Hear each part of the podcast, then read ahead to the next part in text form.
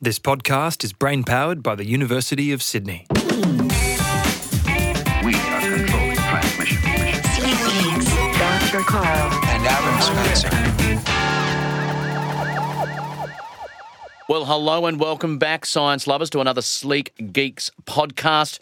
Myself and Dr. Karl Kruszelnicki. Uh, when I say myself, I mean Adam Spencer. And Dr. Karl Kruszelnicki podcasting away. Karl, consciousness, isn't it just awesome? The fact that I'm even asking you that question means that we both have it. Well, or do we just think that we have consciousness? We're just uh, asking as a result of reflexes. What is consciousness? It's a, a, a self awareness? That's about as close as I can get. And then you turn around and you say, "Well, does I know? I think I know I exist, but does a dog know it exists? Do dogs know they exist? How far, no disrespect to dogs, but how far down the sort of brain size and chain do ants know they exist? Or are they just part of a larger group that works entirely by reflexes? And if you put enough reflexes together, does that give the impression of knowing that you exist? Do bacteria know they exist? Do plants have consciousness, Karl? That's what I ask you. Well, we're beginning to think possibly they do. Now you might, Wow. you might think, well, a plant. Well, first of all, I can't see anything. No. Well, okay. Well, suppose that you're totally blind and you can't tell day and night, and then we do an operation on you or something magical, and then you can tell whether the sun is shining or not, and you can tell. When the sun is shining, when a cloud comes across the front of the sun, you might not be able to recognise newsprint, but you can definitely tell that the cloud has come across the front Okay. of the sun. You say, well, you've got a sort of vision. Well, plants have that kind of vision. Okay. They can recognise that. And then we think that they actually have a brain. wow. So it's called the transition zone. So a plant the has a- transition zone. so you imagine a plant, you get a seed, you plant it in the ground, and then from that seed travels out, pushes out a little area called you know the the root cap, right at the very tip of the root, and that protects the root as it goes through the soil, but also senses stuff like moisture and gravity, and wait for it, light. It uh, whilst under the ground and, and nutrients, and then behind that is another area called the meristome, meristem, M-E-R-I-S-T-E-M, where the cells are dividing rapidly, and then you come into the magical transition zone, which was originally thought just to be a fill-in area, but now we think it is like the nerve center, the brain of the plant. And you're saying, well, it's a brain. What does it make? Brain hormones? You bet your sweet bippy it does serotonin, melatonin No. are made in plants.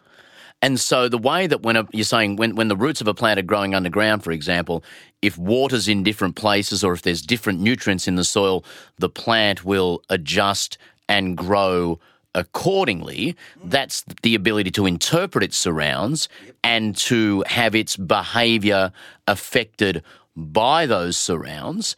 That's getting towards an interaction with the rest of the world that qualifies as a sort of consciousness. Yes, and then you think, but hang on, but does it know that it exists and that its mates exist? Well, okay, suppose you've got a bunch of trees in a field and a virus comes along and attracts and attacks some of the trees, and it makes a chemical to fight the virus. The tree does, yes. the tree okay. does.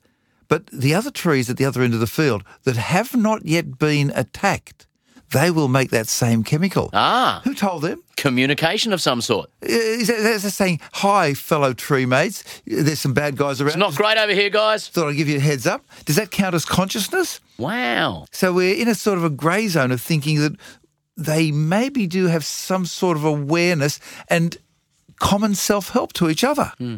All, all you can hope is if plants do have any degree of consciousness that they're smart enough to download and subscribe to the Sleek Geeks podcast. That's what I want. Smart trees listening. Yes, you're still on the Sleek Geek podcast with Adam Spencer and Dr. Karl Kruszelnicki. Cow's milk, Karl. Talk to me. Well, there's some people who think, yum, cow's milk, tastes mm. good, put it in a milkshake, even better, add chocolate, even Oh. better again. And then on the other hand, people are saying it's totally unnatural and causes all sorts of diseases mm. and gives you bad handwriting, sunstroke, syphilis, varicose veins, all mm. those other things.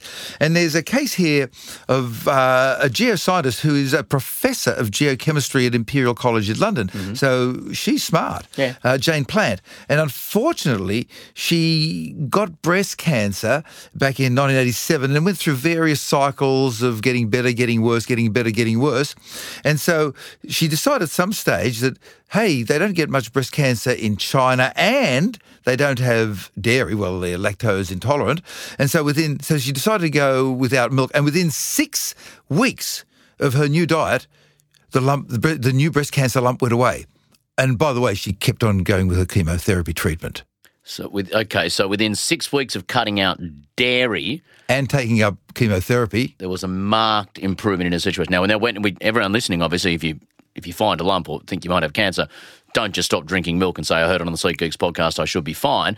What's the, what is, is the what what are the scientific community saying about the connection? Well, she's saying that it was the going off milk that fixed it. And so then the cancer remained absent, went away for 18 years, and then she started drinking milk again.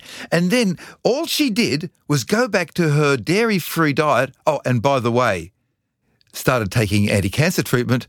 And the cancer lumps went away. And so now it has come out from her that, hey, it was all the cure of her cancer, the making go away for cancer, was all due to avoiding dairy, and she's playing down the part of the chemotherapy. And then from that, we're having people saying, well, all you have to do is give up dairy and it'll cure every single cancer. So this is the old confirmation bias, where you ignore the fact that you're taking the anti-cancer drugs, you just look at the fact that you're giving up the milk, and you say, well, obviously it was the giving up milk that made the cancer go away based on a sample size of one of one person. one person, which has then become an internet paradigm, a meme, and I'm getting emails, and so people are saying, "But look, there's this professor who uh, has proven that giving up milk makes cancer go away," and so I chased it down and chased it down, and finally found it, and went back to this one person who, in a sample size of one, gave up milk and kept on going, or even took up her anti- anti-cancer therapy. And so this is how these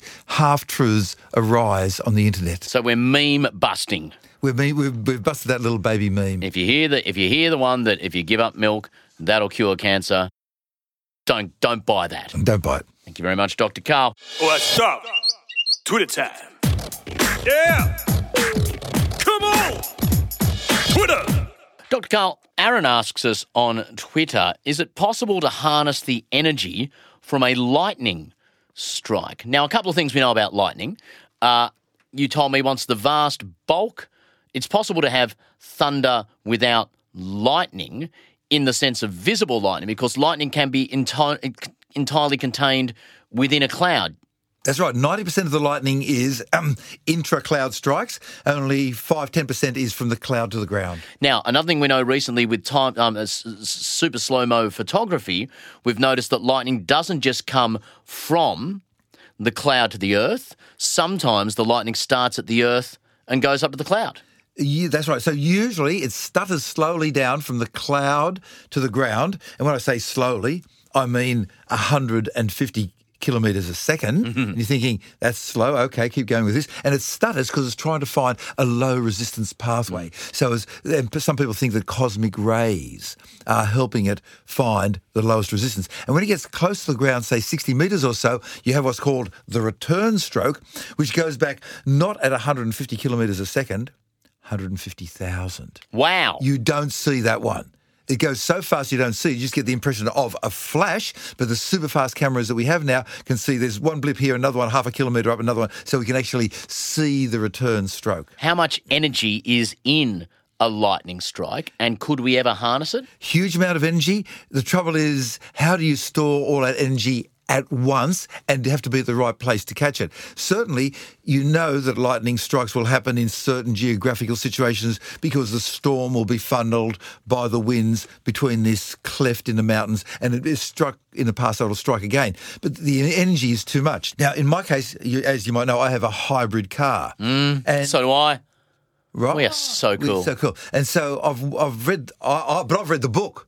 I've read the instruction manual. Yeah, we're so different. Right. And in the instruction manual, it says if you look at this little bar, as you hit the brakes, the bar goes across, and providing it never reaches the end, you're not actually using the brake part of the brakes. You're actually using the electric motor backwards as a generator, and you're storing energy in the brakes, in, in, in the battery. So if you brake gently, you can then never use the brakes. So on these hybrid cars, the brakes, instead of lasting 20,000 kilometres, last 100 or even more. So, but the point is, if you brake hard, you can't store all that energy. Mm-hmm. And if you ramp it up to a lightning bolt, there's so much energy that what you want to store is enough energy to run a town for a day. You want to store that in a millionth of a second.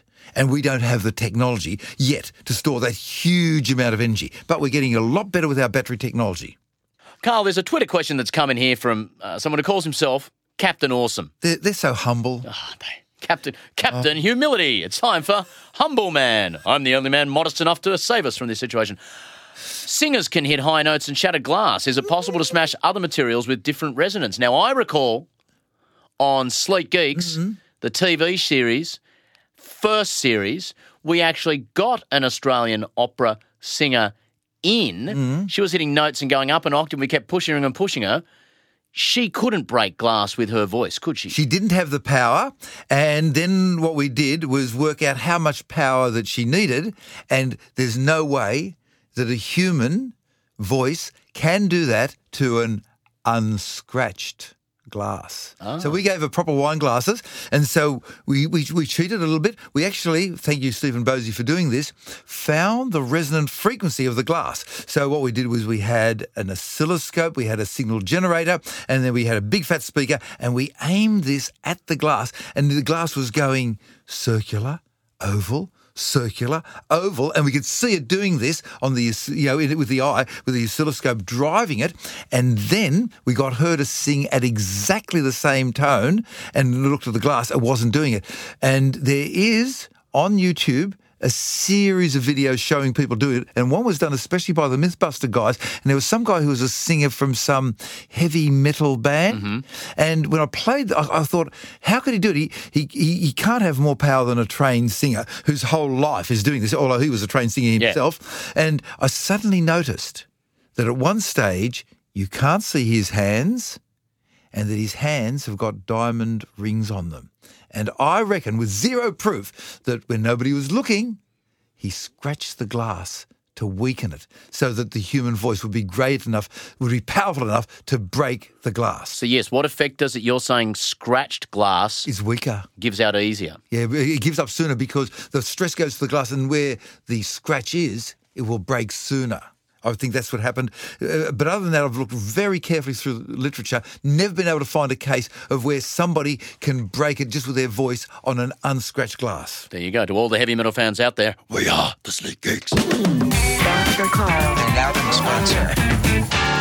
Adam Spencer and Dr. Karl with you on the Sleek Geek podcast. You love air travel, don't you? Um, my record was 142 flights in one year, and I had five medical emergencies to deal with, and four lived and one died, yes. You you you you've described uh, the the the route from Sydney to Melbourne is one of the most profitable in the world of aviation. It's It's in the top. It has been the, one of the top five busiest routes in the whole world for the last twenty years. Sometimes it's number three, number two, number four. It's always in the top five. Massive money earner for the various air companies. and you you've described it. It's short, fat, and wide, or something like That's that. it. It's short. Oh, yeah, the distance is not that far. No. And so they can get them on and get it off, and they can just keep on charging enormous sums of money. By the way, just as a separate issue, I think that'd be a really good place to have a high speed train. Yes, indeed, it would. But on the topic of saving money on flights, if people did a little wee wee, Yep, the, uh, I finally found the figures on this one. I was just curious about this.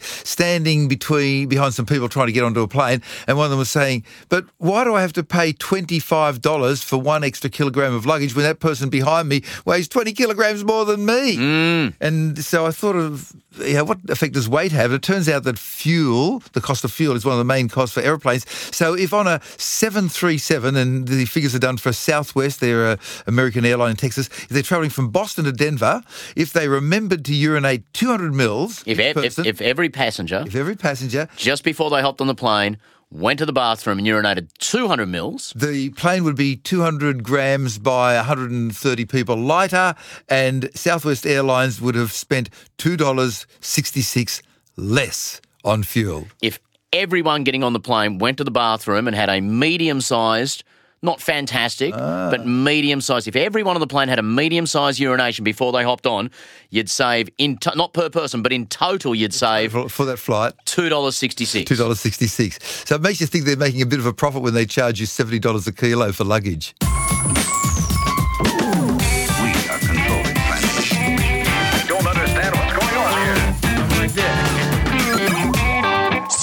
are